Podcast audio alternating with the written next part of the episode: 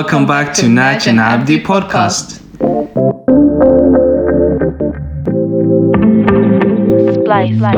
So it's been a week since we last uploaded. Can you believe that? Yeah, it has. You know what? It's time is flying by, and uh, next week is already Ramadan. Inshallah, we hope um, that we all reach the month of Ramadan. Inshallah, you know, with with with full health. With full health, inshallah. We know that this year has been a tough year, and a lot of people have not made it. A lot of people have lost loved ones. So inshallah, we'll be making du'a. You know, fasting. How do you think you'll be with fasting this year? You know what? Last Ramadan was really good. Um, it was the start of uh, lockdown, so um, you know, not not having to go to work was actually, you know, for once was was good. So um, I'm looking forward to it, inshallah. You know, just doing my prayers, you know, du'a, all of that. Inshallah, we'll reach there. Right, Yeah. right. So, So, what, what do we have today? What what are we doing today? today we've got a topic that is quite uh, insightful and inspiring and brutal and very real and raw that happens in every day in a lot of societies. So, you know, we're talking about forced marriage and violence. You know me, I'm quite passionate about when it comes to violence against women. And so, obviously, can you, can you believe if I tell you that there were an estimated 15.4 million people in forced marriages and that 88% of the victims were women and girls and that 37% of, vic- of those victims were under 18 at the time of the marriage and of those that 44% were under 15 at that time of the marriage it's Yes. shocking shocking st- statistics Absolutely. Um, UNICEF actually estimates that 45.3% of girls in Somalia are married before turning 18 years old. Now, forced marriages are not uncommon, and young girls are often given away as brides and and young girls are often given away as bri- brides without their consent. Yes, and with that information in mind, we have conducted an interview with an inspirational young woman who went through a terrible ordeal but survived to tell the tale. Just a warning this interview contains sensitive information, including rape, sexual assault, and abuse. Thank you so much for joining us. Um, do you want to introduce yourself to our audience, Shamsa? Because we really find your story inspiring. Yes, I would. Thank you so much. My name is Shamsa. Uh, I am 28 years old currently. Um, and my story is based in Somalia, but it really started in the UK. Um, yeah, so let's let's do Yeah, it. so okay, thank you so much for that. So I am aware of you, but just for our listeners, tell us the tell us from the beginning the events that transpired in your life. Of course, that's fine. Um, my story started in the UK. Um, I was 17, turning 18. Um, and I had, me and my mom had, you know, a bit of uh, quite a few disagreements uh, because I was a teenager, of course, and, you know, I was not always uh, up to no good, but we, there was quite a lot of misunderstanding.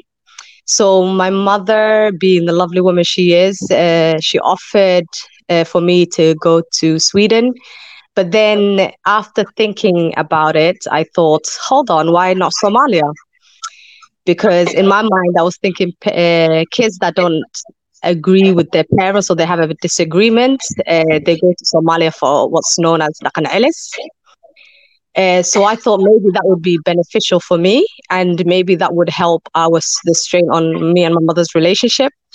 So I told her that Somalia is where I wanted to go, so I can explore my country and, and like you know, I was old enough before uh, when I lived in Somalia. I was really young, so now that I was a lot older, I wanted to really explore Somalia. So after you know quite a lot of convincing, my mom allowed me because obviously she had a fear of Al Shabaab, who were uh, like had most control in the country at the time. Uh, this was 2010 uh, up to 2011. So we boarded uh, a flight to Dubai. We stayed two weeks there, and we landed in Somalia. Uh, uh, what was it, Jibjuga? And we stayed. My mom stayed with me for four days until uh, she went back, and I went on my journey to get to know what the Wadankega, you know, Somalia, and we went from Jigga to Beledweyne, um, at two very the distance is just unbelievable. Well, it's like traveling night and day. Um, and that was again, it was an experience and I really enjoyed it. And from Beledweyne, we got to Bulaburte. And when I got to Bulaburte, I quickly started to feel unsafe because um, Al Shabaab was there. And when before I left, I was thinking Al Shabaab, you know, I see it on the news, it always on the BBC. So I was thinking, this is not my people. You know dadkayga ma isdilaan ma isdhamayno dad fiican waaye you know maskaxda iga jirtay that was what, what was in my head how I picked Somalia so I heard Marke, my auntie say that there's something called tashir, and that's basically punishing Al Shabaab is punishing someone of a crime, but publicly in front of a lot of people, and they call it tashir. So I thought, you know, I need to go and see this for myself. And wallahi, I regret going till this day uh, because I and now I have a completely different image of my people. Yeah. So if you could just tell me what was what did you think of Somalia before compared to when you got there? Like, what was the one major difference that you would say? The one major difference would have to be the people. I did not know that they they have a different way of thinking like Fikrudo is, is quite different to someone that grew up in the UK. So they have a completely different mindset. They they were a lot more open and mm. ruthless about any any in any situation. Like even if it was just a dispute, it would be like the most, yeah. you know. And they always justify in an injustice with you know like it's okay amal like it's so normalized things are so normalized like I think i have a, like in your mind I have a normal like even if I didn't know I wasn't even I wasn't raised in that country. Like I said I came when I was seven. So it felt to me everything that was happening in front of me was normal. Like how can you change like go from never seeing any type of violence to all of a sudden this is normalized in front of you? Yeah, absolutely. I can sympathize with that because you know I was in Somalia around those times, so I left um, um, towards the end of two thousand and nine. So yeah, I can I can completely understand where you're coming from with that. And for someone who grew up in this country, you know what? Yeah, let's let's put the picture clearly here. You, as Shamsa, you are being given the choice to leave your the country that you grew up in your friends, uh, everything that you know, your family members, your surroundings, whatever that you're familiar with, you're being given the option to either go to Sweden, who you don't know anyone apart from maybe family members, and you have to start all over again, or you have to go back to Somalia. Now, for someone so young, that itself is a difficult choice. Obviously, at the end of the day, you had to choose between either going to Sweden or Somalia. But what made you choose to go to Somalia instead of somewhere like Sweden? What made me choose it was I remember uh, my childhood when I was in Somalia. And even though I went through FGM, I used to have so much fun with uh, my siblings. And I just remember it being fun, you know? as a child, but obviously I'm not a child anymore. I didn't realize that I'm now a woman and they're going to view me differently and treat me differently, you know? So I just thought I was going to have the same experience that I did when I was a child, just happy, loving family environment that just with full of culture and food and you know just greatness. Yeah that that makes sense. Obviously you thought it was going to be the same experience that you had when you were a child. Now you're going back there. Obviously they see you differently. Um but let's just just to put the picture clearly here. Were you at any point made aware of, you know, marriage, or was that mentioned at all, or did you know anything that that that's to do with marriage at all? No, no, no, no. There was no talks of marriage at all. Even my mom, wallah, she was so hesitant for me to in Abaha because waxay ka cabsanaysa al-shabaab and you know uh, the government iyo qarax this and qarax that maqli jirta maano university TV ay fiirsataa. Um, so dhibaatadaas she didn't want it for me. Um, but I convinced her. I I told her, you know, I just wanted to explore. I'll be with my family. I'll be fine but I didn't at the time, and my mother at the time didn't realize it wasn't the Al Shabaab that was the problem, it was my family. If you can just explain that a bit further, when you say it's my family, can you just tell us what happened and Yes. what made you scared? Of course. Um, like I said, I had no plans of getting married. That was not even in my head when I first came to Somalia, and nor was it in the head of my mother. But my uncle, whilst I was in Bulaburta, came to visit me, and I thought it was kind of strange. But I also was very excited because I thought, how, like, I'm so humbled to have my auntie drive two days just to come and get me. So it, it was very, it was rushed. I'm not gonna lie, the trip was very rushed. And when we got back to Marca, where he lived, you know, the first three days is it was absolutely fine. We're on Tana Lucina. Like it was just like family welcome, you know, the massive welcome party. Yeah. And then after that, things just really started to like the fun died down and it was more serious. Like, I want you to get married. I want you to meet someone. I want me to meet this person. Qof kana ku. But he was only adamant on one person. One person or one person. That that was the only he had a mission. And the mission was for me to get married, uh, for him to steal all my the money that was going to be used for my wedding, and then everything else that happened in between that was really none of his concern. And was this your uncle? And this was my uncle, yes, my auntie. And at first, I was so like hesitant. I'm like, no, no, Marabi, Marabi, Marabi.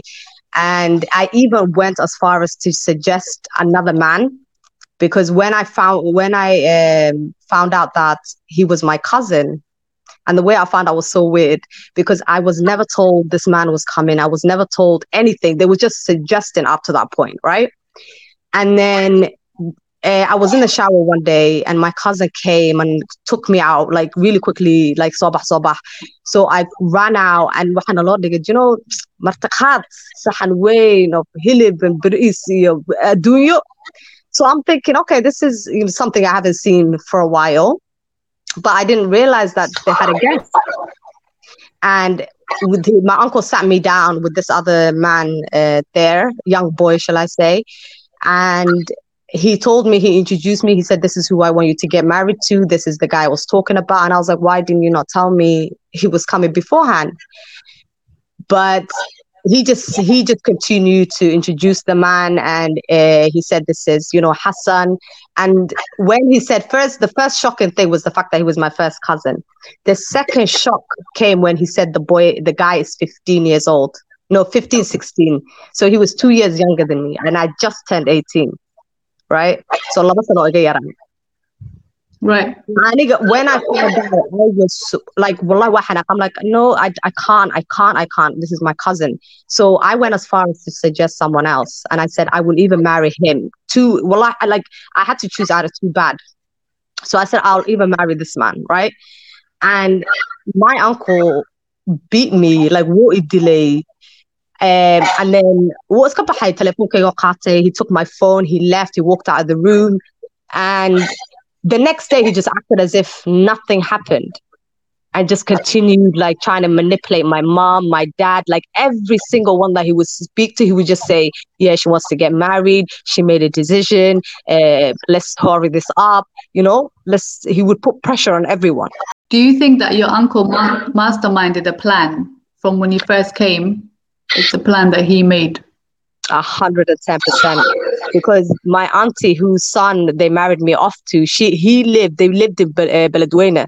So when I was in Beledweyne for two, three days, they had every chance to come and visit me, to get to know me, to like physically see me. But they Right. waited until I went to Marca Hmm. to even introduce themselves.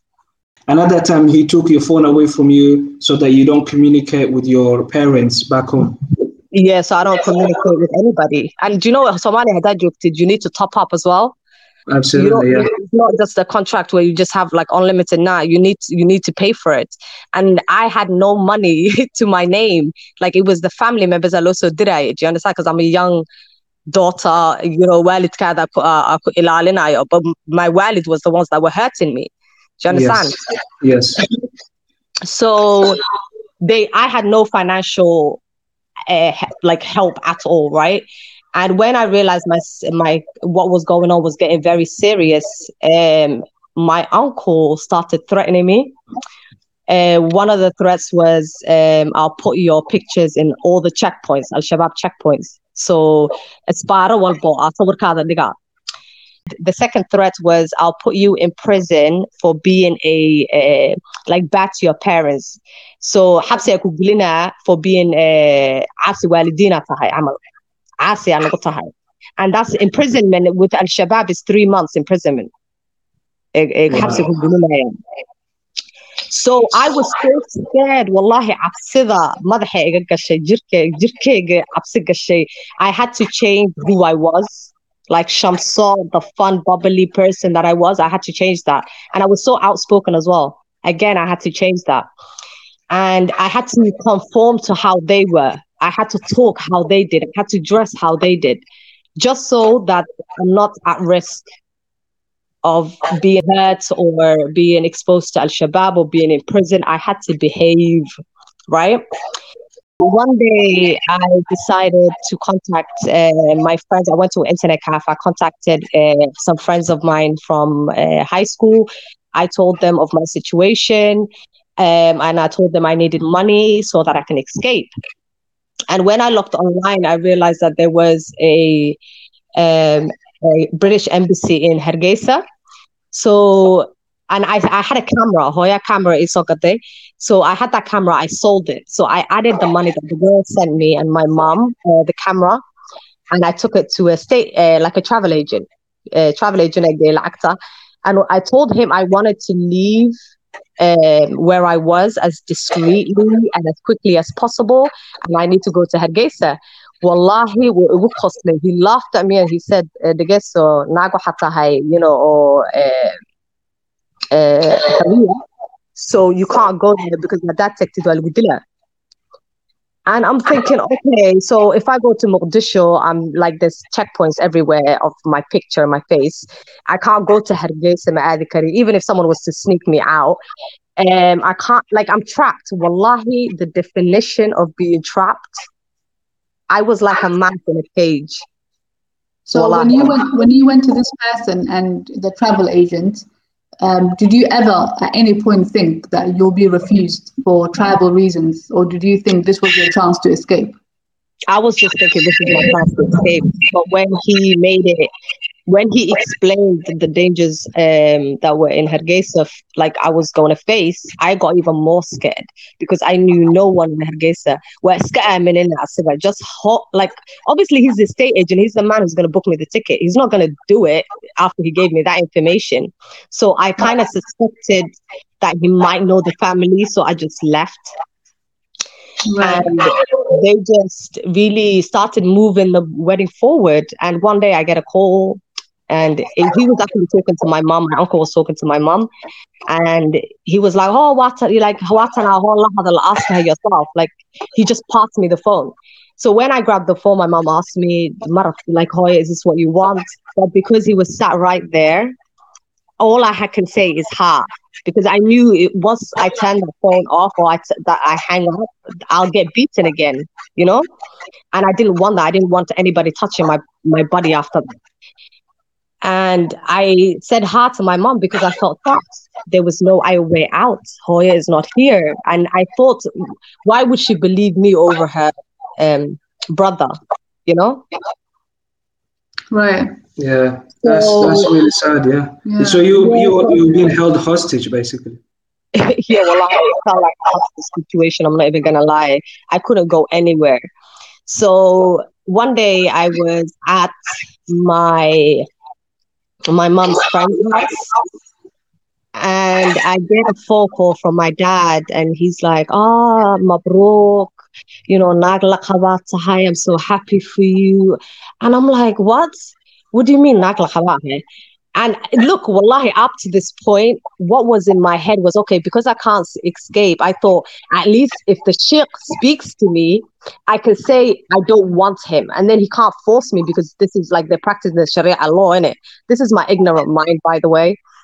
And because I was really young, I, I don't know, I didn't know how else to think. So I thought at least if the sheikh spoke to me, I could say no, and then they can't physically force me after the sheikh like hearing me say no. And but that never happened. So when I got the phone call from my dad, the next thing he said was, uh, "What's his name? What's his surname? What's his qabil? And yadale, like who's who are his family?" So I said to Abba, Dad, so you don't know the name of the man that you just gave me up to? And he said, No, Ishak, like tell me. And I hung up. Hung up, I hung up the phone, and I think that was another shock to be given away so easily as if I am of no value. I think that hit me so hard because I thought it could have been an Al Shabaab soldier. Could you imagine? And I hear women being slaughtered for a lot less than just being married to an Al Shabaab soldier. I think would you have that? It's kind of other people. So I it was well, it was a very terrifying, terrifying thought. But I thought, okay, what's what am I going to do now? But I couldn't do anything. I was rushed into makeup and dressing and uh, my hair being done. I was put in the back of a car. Uh, you know, uh, they take you around town in a car, like literally, I think 20, 30 minutes around the whole entire town. And eventually they and that whole entire time wallah it's like an uh, uh, i'm living out of my body. Like i am it's not my reality almost. Like i ref- yeah. it wasn't going into my mind that this was happening. It's almost uh, like a daze like you were in a daze i was in a daze i was in such a daze um and i was so confused as well as to how i can be engaged or married without right. my permission and I just want to say, you know, you said I'm honest with you, I don't think you were ignorant at all. I think you just believe that a country that's claiming to be a Muslim country with people that are claiming to be Muslims, you honestly, from your heart, believe that they would do things the right way and that there's no way somebody is going to get married off without the person consenting to. But yeah, 100%. of course, it was unfortunate. These people just took advantage, right? So they oh before they before I got married, before they married me off, I had a um uh, I was checked to see if I was a virgin because right. there was this talks of me being a Ayal Suq as every almost every child in Europe is called a Ayal Suq. Yeah. Um, but it's just a term they use. But um, apparently that was enough for me to be checked. So I was taken to a woman that performs FGMs, um, uh, Guditan, right.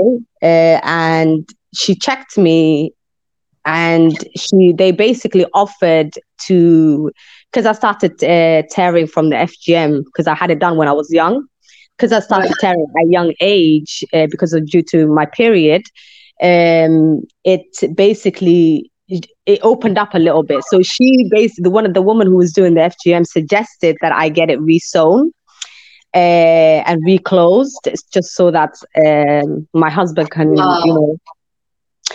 And I said no, thank you. As long as you can confirm that I'm a virgin, I am okay. Thank you very much. So when it got to the wedding day, I was put in a room uh, in my grandma's house, in my uncle's home. I was put in a room all by myself, by the way. No one told me anything. I have never had any sexual experiences, like I said, because I was a virgin. And this man comes into the room without a hi or a hello or are you okay? Said to hi, nothing. Also, Gale, and he dropped his ma'awis. And the ma'awis, for those that don't know, is a, a, light material that men wrap around their waist uh, and just wear like kind of like a skirt, but it's not really a skirt. Anyway, he dropped it. And for a person who's never seen any type of gen- uh, genitalia in my life, I was in shock. I can imagine. I was speechless and I didn't know, wallahi, because I'm a funny person. I did not know whether to laugh in that moment or cry because of the way he just came in so silently. I just dropped it. Like, well, what- I, I've never ever heard anything like that in my life. It's kind of Like, I'm 28 now, you know? Right. So, That and is, I that very abnormal behavior. Yeah, that's not normal behavior at all. So I quickly had to again try to come up with a way to get out of it. But when I realized I was trapped uh, because it's Tadabadeda, uh, I couldn't leave that room at all. Uh, and if I did, I would just be put back in by a member, a family member. So I thought, okay, what can I do now? What do I do? What do I And for do? those that don't know what what to- Tadaba is, could you just explain what that seventh? Yeah, it's the seven day honeymoon stage. So you don't leave a particular room or a hotel for seven days. Uh, you, either you can only leave when you're doing wudu, which is uh, getting ready for prayer, or to shower or to toilet. That's it. Everything Right. else, you live and breathe in that room for seven days. for seven days. Yes. Right. And w- whilst I was thinking, my 18 year old brain came up with, oh, okay, how do we do, how do I distract him? So because I had so many pins in my hair, because they had this weird style, but they put so many pins in my hair, I said, could you help me with these pins because they're hurting?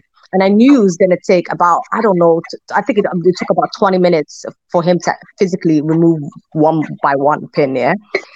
And once he removed it, before whilst he was removing it, I was thinking again, I was trying to find ways to get out, ways to stop what's gonna happen, like ways to try get out of it. And then I thought, Shamsa, you can choose uh, out of two evils. One is you willingly have sex with someone called with someone who is named your husband, or you can be forced. So he's gonna force himself on you. So I chose to do it myself, and I tried, but being a virgin and being a woman who's been who's who'd had the procedure FGM done previously, it became almost unbearable. So as much as I begged, I cried. It just the more I begged and cried, I think it got worse. Uh, I'm not gonna give you the gruesome details, but I was paralyzed, like I was frozen in one position because I I, I can't fight. I don't know anyone that can, can even attempt to fight um, a situation like that because just the pain puts you puts your whole entire body into shock. Um, out of the seven days, uh, I was raped continuously for four out of those seven, and after those four days, I um, experienced uh, some sort of trauma, uh, inner trauma Right. internal trauma and it caused me not to stop urinating. So i as much as i like even if i really wanted to go toilet i really couldn't. I would lay down on the floor completely paralyzed in pain. I had no medical treatment. I had no medical help. I had even when i begged and they would see me they would just be like you'll be fine. We, women all women go through this. Like it's it's normal so I kept the rape to myself uh, because, and I told him not to touch me. Like I got so mad before. I feel I felt like I was really lost and uh, scared. So I got some balls. Okay, and I was on. I don't. I don't think I I had the energy to have that happen to me again. Right. So I said to him, I need a break. Uh, I'm in a lot of pain. You can you've seen me, like you can, you're a witness to my pain. So let's just leave me alone. So he left me for a few days. But when the seven days finished, my uncle decided to kick me out of my grandma's house. And I still had the money that I was going to use to escape. So I uh, collected that and I went to um, rent a house, a property, which I thought was going to be my house but it turned out it was his house. Uh, I was just a guest, um, or a maid, or a slave, whatever. And he dealt with everything. And by this time, my uncle manipulated my mother so much, like he turned her against me. He said, "I don't want you don't you know hadasho, She doesn't want to talk to you." He handed all the finances over to uh, the husband. Uh, he, they left nothing to me, just so that I don't I don't escape, right? And no one knew about what was happening to me. I didn't tell anyone. No one cared to ask. And anyway, one day I was in the house and he told me to clean. And because I was in so much pain because of the trauma he caused. And by the way, when as soon as we moved into our new house, the rape continued. Right. and it continued until I escaped. Uh, let me just say that. And but on top of the rape, I was beaten. And the first time it happened, he wanted me to in he wanted me to hand wash uh, a bunch of his clothes. And I said, I tried to explain that I was in so much pain that I, I don't, I can't do that right now. And he just grabbed me, pinned me to a wall, and started slapping me. And when he got off me, I went to complain to a family member who said Ninka we'll tell him to back off, we'll tell him he can't touch you again. And when I was I was so adamant. I was so adamant that I'm done. I don't want this. Like this is not the life that I wanted for myself. But I was my granddad turned around and said, Oh, fardu amarta masafar habar. And you know he's from the older generation. And I think he said it in like a jokey way, but I was so serious. And I said, Far habar, say farta habarka because habarka igare so when something bad is happening to me like your curse is not to affect me if uh, you know something bad is being done to me so Yeah. my granddad kind of laughed it off and he told my uncle to escort me back to the house and i was returned to my abuser and i was beaten multiple times but the worst beatings were four and I will never forget those four in my entire life. Uh, but the last one was the worst because I not only did I have witnesses, but it's when everything really erupted for me. So before we get to the, before we get go to the next part of the story, I just want to know. So far, you've mentioned physical, sexual, emotional abuse, abuse of Financial, financial abuse, isolation, manipulation, traumatization. You mentioned all these things. So I just want to know your day to day, like what was going through your mind? What what did you were you crying during the day, during the night? How were you interacting with the other people? How were people I um, reacting to you? Is this normal over there? Like did nobody ever think this was abnormal? it is so normalized that you would wake up and just act wallahi as if like nothing really happened. You know that it affected you, but everyone else around you acts so normal that you have no choice but to act normal. Do you understand? It's normalized for you, you know? And then there's excuses behind it. And then there's religious excuses behind it. Like someone said to me, being raped in your, uh, sorry, being raped, you, a wife cannot be raped by her husband. And I said, why is that? And they said that because we are a property of Allah. And uh, we are, sorry, we are a property of a man. Just like Well, the keys, his money, well, you know. That's very property. that's not valid at all. That's Yeah, not but when you're telling, yeah, of course it's Mm. invalid. It's completely invalid. But when you're Mhm. telling a 16 year old, a 15 year old, even an 18 year old this, who Right. doesn't even know much about the dean, they take Yeah, it. They yeah. think, okay, that's another way of normalizing it again. of course. Yeah. So it was very normal. I interacted with people just like I'm interacting with you now. Just Mhm. Adi, I made it out like nothing was bothering me because I felt like that's what they wanted. They wanted to see some sort of reaction, Right. and I didn't want to give. So you were that. Hiding your pain. Ah, I was hiding everything. I was Mhm. hiding everything. But there was a day um, where I got so overwhelmed that I went and I bought um, a pack uh, of um, sports cigar. oh, Right. Wallah, I was so stressed that I didn't care. Wallah, I got to a point where I did not care if I got caught, if it's Al Shabaab, I thought maybe they were better. Like I got to a point where I thought maybe these terrorists might treat me better. Like my family, maybe being Wow. in jail is so bad. Wow.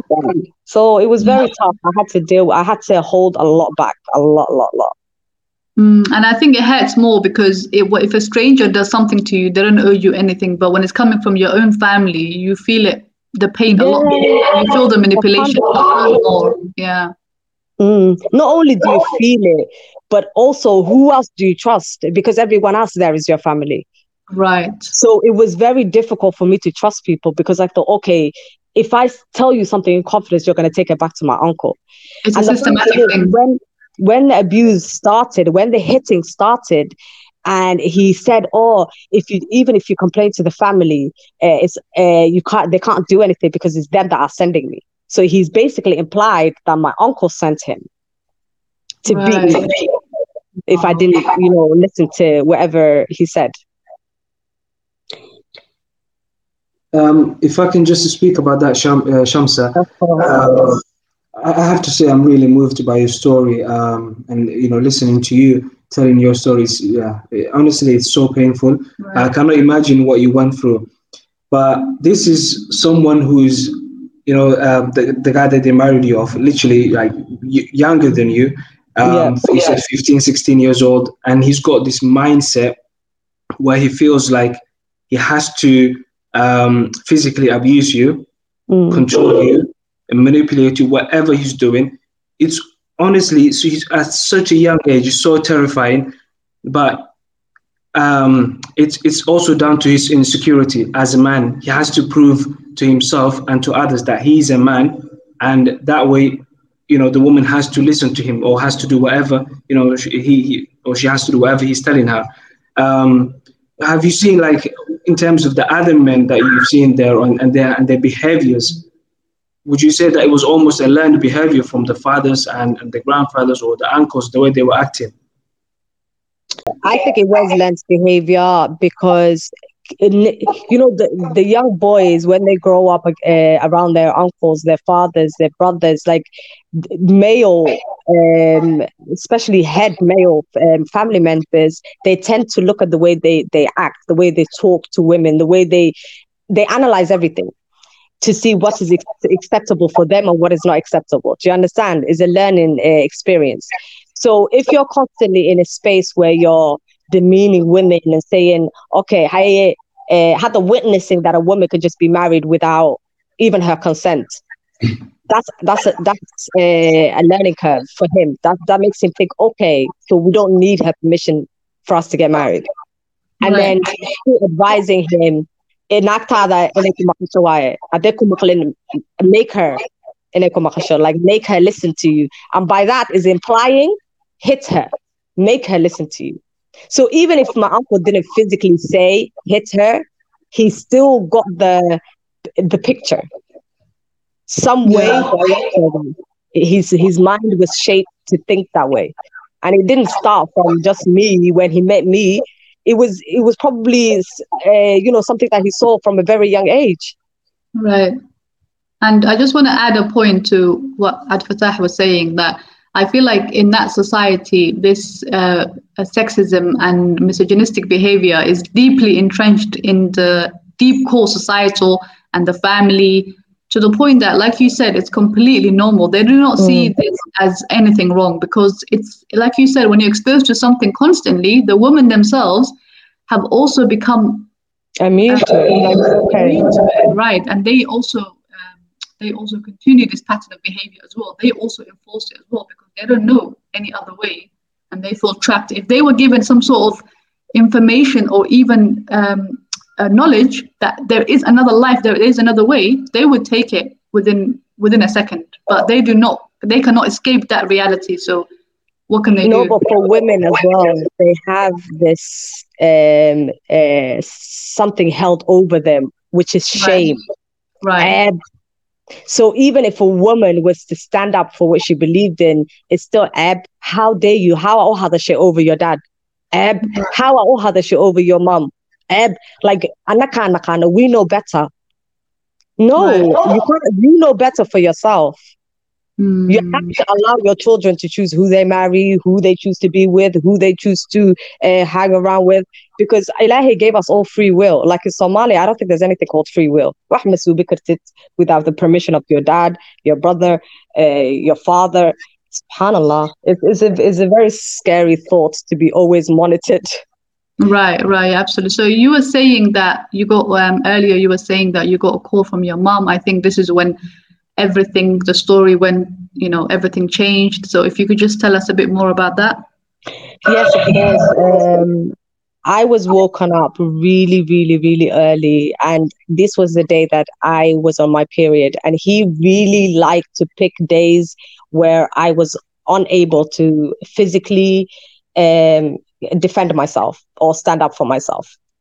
So uh, uh, I was on, uh, it was a time of the month for me. And I was in agony. I was in so much pain. He woke me up, I think, five, six o'clock in the morning and the, uh, the market was very far from where we lived. Um, and he woke me up and he said, you know, come on, uh, it's cooking time. You need to cook uh, shah and uh, so you need to cook breakfast for me.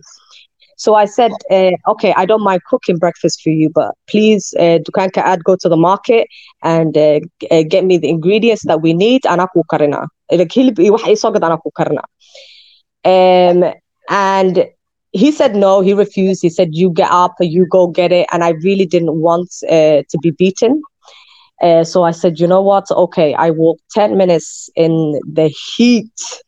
It is so hot yeah i dragged myself to the market came back and ilahi amarkis i forgot Maggi uh, stock cube Right. And when I came back, my cousins were already there because we had made plans for them to come eat with us that morning. And I said to my cousin, you know, Shah Sara and um, the shakshuka. uh, shakshuka is a Somali dish. Um, I'll put that on, uh, you know, the stove, and you just get me the stock cube, and I'll add it in afterwards.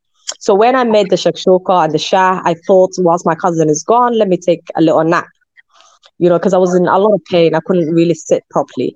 So when I went back into my bedroom and I laid down, I drifted into sleep for a little bit and I woke up to my so-called husband uh, on like physically on top of me, but he's beating me. Like, well, I don't think I realized that I actually was woken up by a punch um, because I was in shock. Like, I, I think the shock just kind of gets rid of the pain. is really weird, but I didn't know that I was woken up, uh, woken up by with a punch.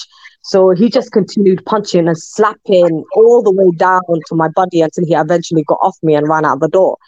And when I came out, he, I realized he hid absolutely everything from knives to uh, kitchen rolls to what anything see, uh, anything that or, or like I could use to hit him. He hid everything. So I came back into the room. I barricaded myself, the bed, everything. Wallahi, do you know, Somalian beds and cupboards are very big. So I don't know how I moved them, but I moved everything to the door and I had to move every, everything back.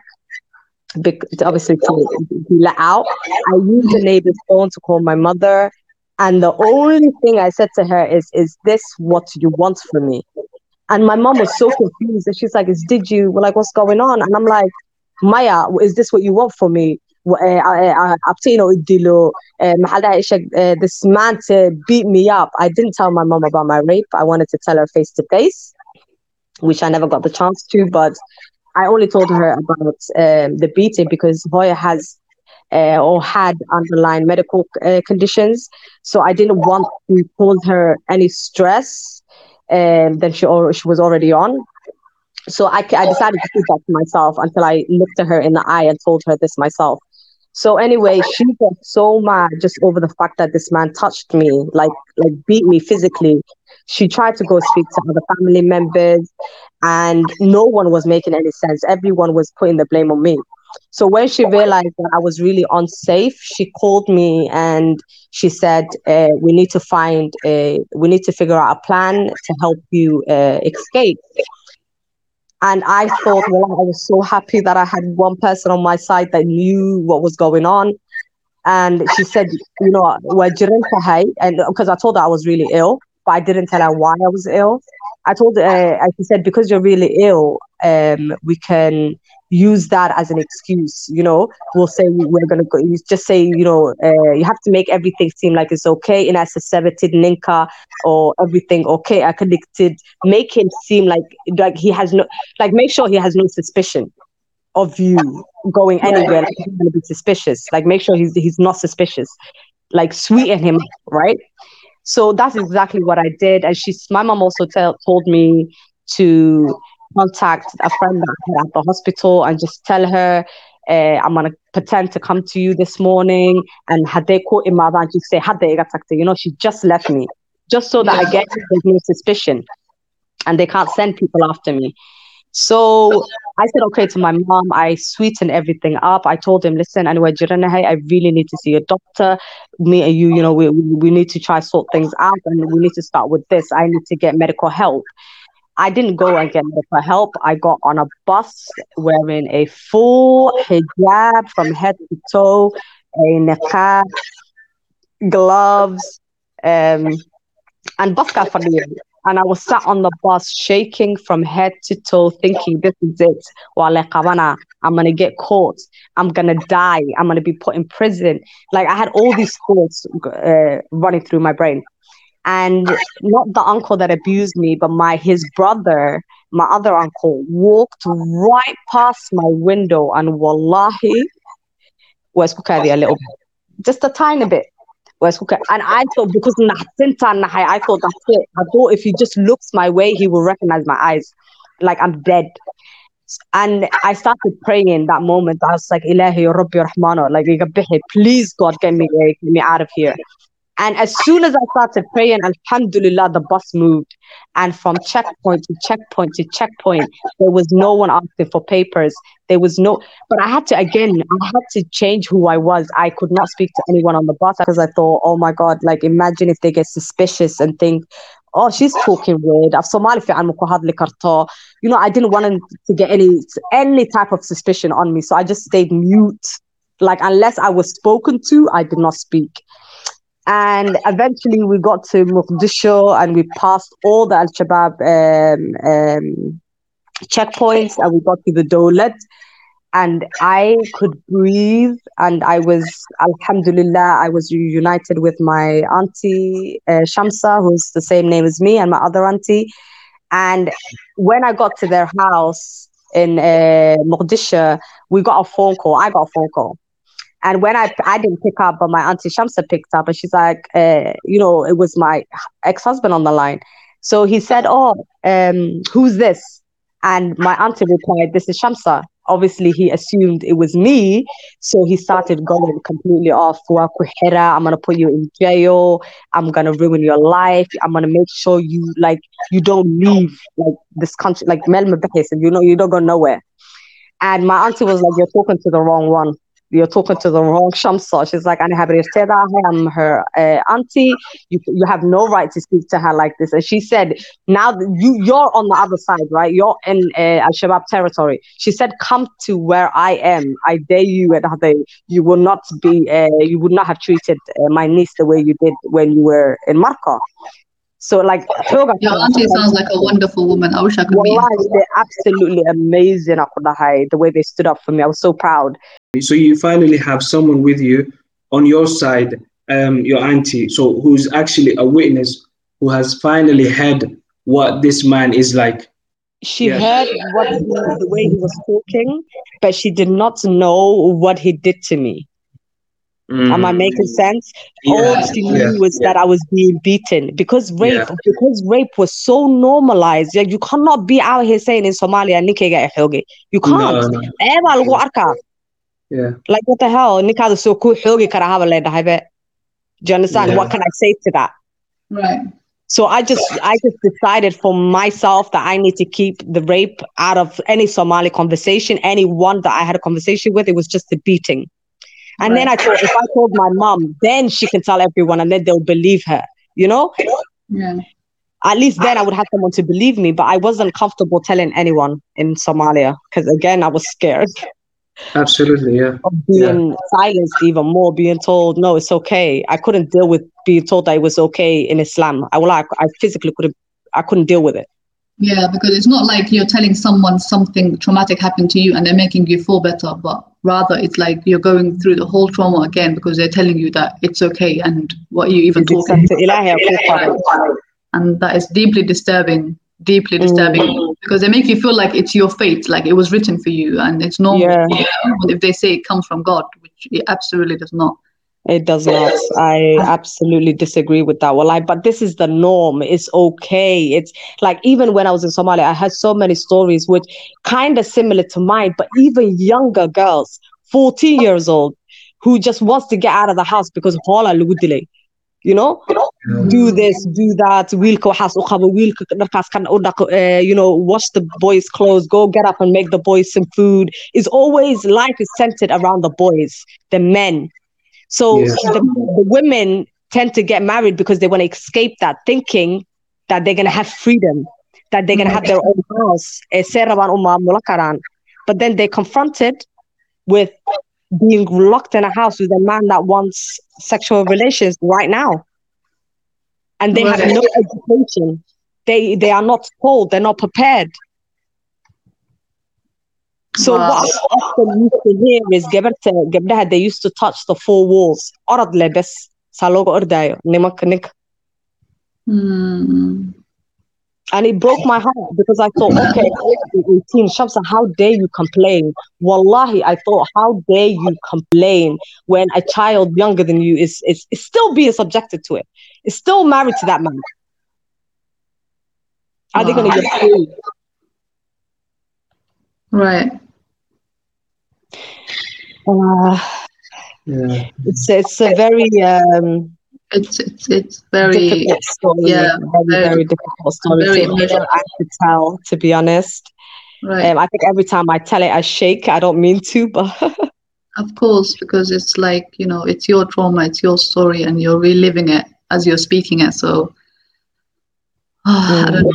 But I, I- honestly, when you speak, I you sound so strong and so inspirational, and you know, I'm so proud of you for actually sharing sharing your story and letting out the world know what is going on, what is actually happening in our country, in the cities, in the villages, in the houses, you know because we're still Somali community is still in that mentality of what happens behind closed doors. No one talks about it. yeah. But I've had a lot of Somali brothers and sisters tell me that the, uh, the subject of violence against women is taboo. Like it doesn't exist in Somalia. We don't harm our women. We don't. But yes, you do, except every other country has number. It has a recorded number of how many deaths, how many hogit, how many dilit.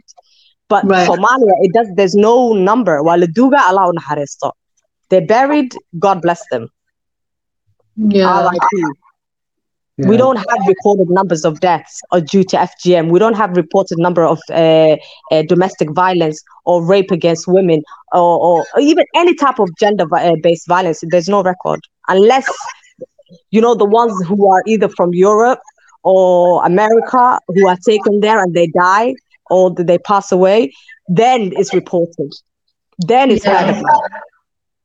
I found I found a statement from UNICEF which apparently claims that there's an estimate of 40 45.3% of girls in Somalia are married before turning 18 years old Mm. and that forced marriage is, unco- is not uncommon and that young girls are often given away as brides without their consent. But of course, Oh, this, yeah. this statistics is it's no probably nowhere near touching 45%. I'm sure the number is Is a way, lot way higher. higher. Way higher, right, right.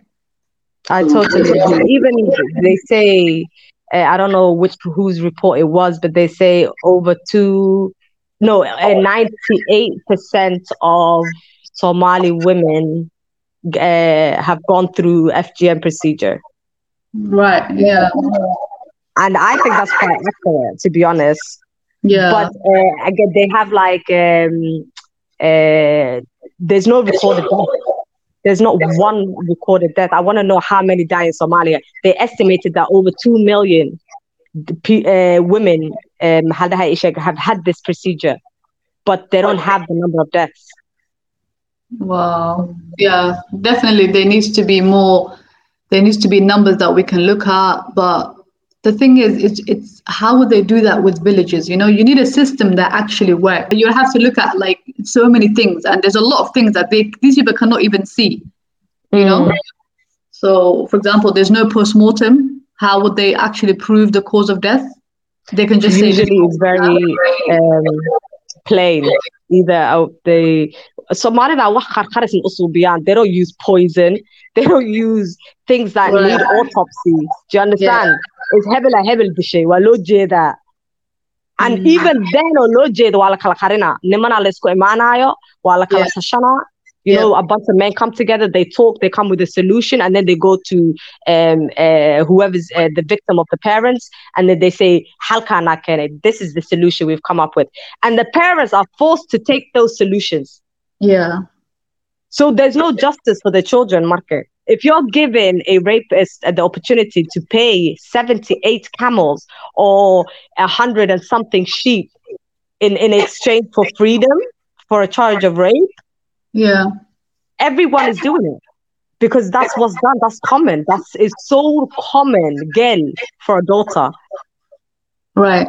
So if I could just ask you, so in sharing your story, what's one thing that you would hope that you can advise the Somali community or that one thing that you wish a change can come from in telling your story and creating awareness? Aniga, the one thing I could ever wish for is some the Somali community to be fully aware and not turn a blind eye to the injustice that is happening in Somalia and in the UK and in America. Meshi diginti himbo. There are so many injustices that happen while and we don't fair enough. we don't look at it. We choose to turn a blind eye because it's not either within our family. Ka. Uh, you know, cabsanaynaa. So I would like this fear of shame to just disappear for girls to know that they have no shame. Right. cod aan leedahay ilaahay aa cod ku siiyey ilaahay aa- aa fri- aa- aa- aa waxa ku siiyey eh, eh, eh, rights as a human as a woman Right. ani waxaa jeclaan lahaa soomaalida inay naxariis ay isku yeeshaan and to follow the examples of many countries that now look at us like inaa anaka waalanahay inaa dadkaana nacab nahay Mm.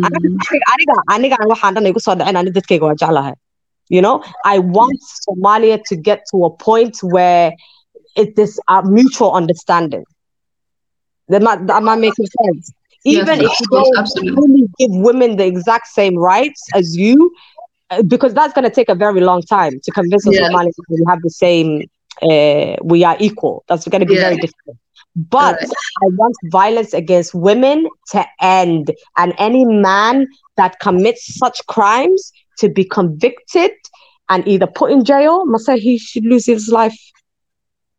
Yeah, Shamsa, I just wanted to ask you um, through the process of healing yourself, um, have you have you have you seeked therapy? Um, I have told my story to many health professionals, but they haven't really offered. Majority of them never offered me therapy. Those that did were very quick to remind me that it is a six months to a year waiting list.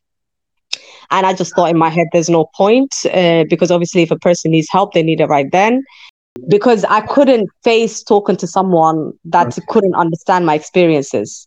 Yeah, Do you understand? There's not a lot of Yeah. Somali therapists that I could comfort, like comfortably just sit down and express exactly how I feel, and they would understand the, the culture and everything that comes with it, and they can advise you correctly. But I feel like I've always felt like sitting in front of a person that can never understand your experience is it can be it's very difficult and they can advise you wrong in a wrong manner as well. So it, I was I've I've, I've I'm personally cautious, but I would advise anybody that has gone through any type of trauma to speak to someone.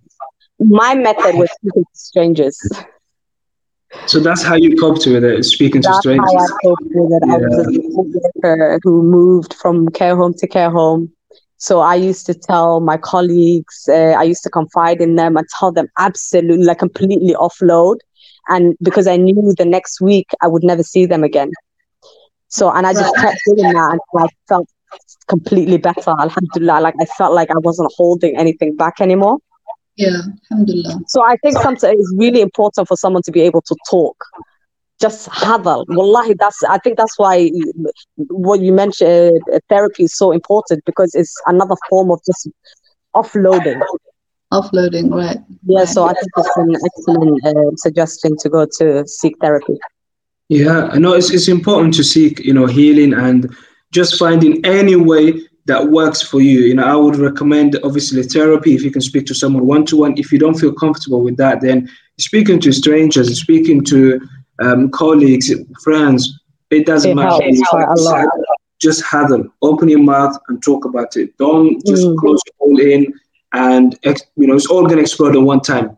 So it's it's very important to go through that through that healing process.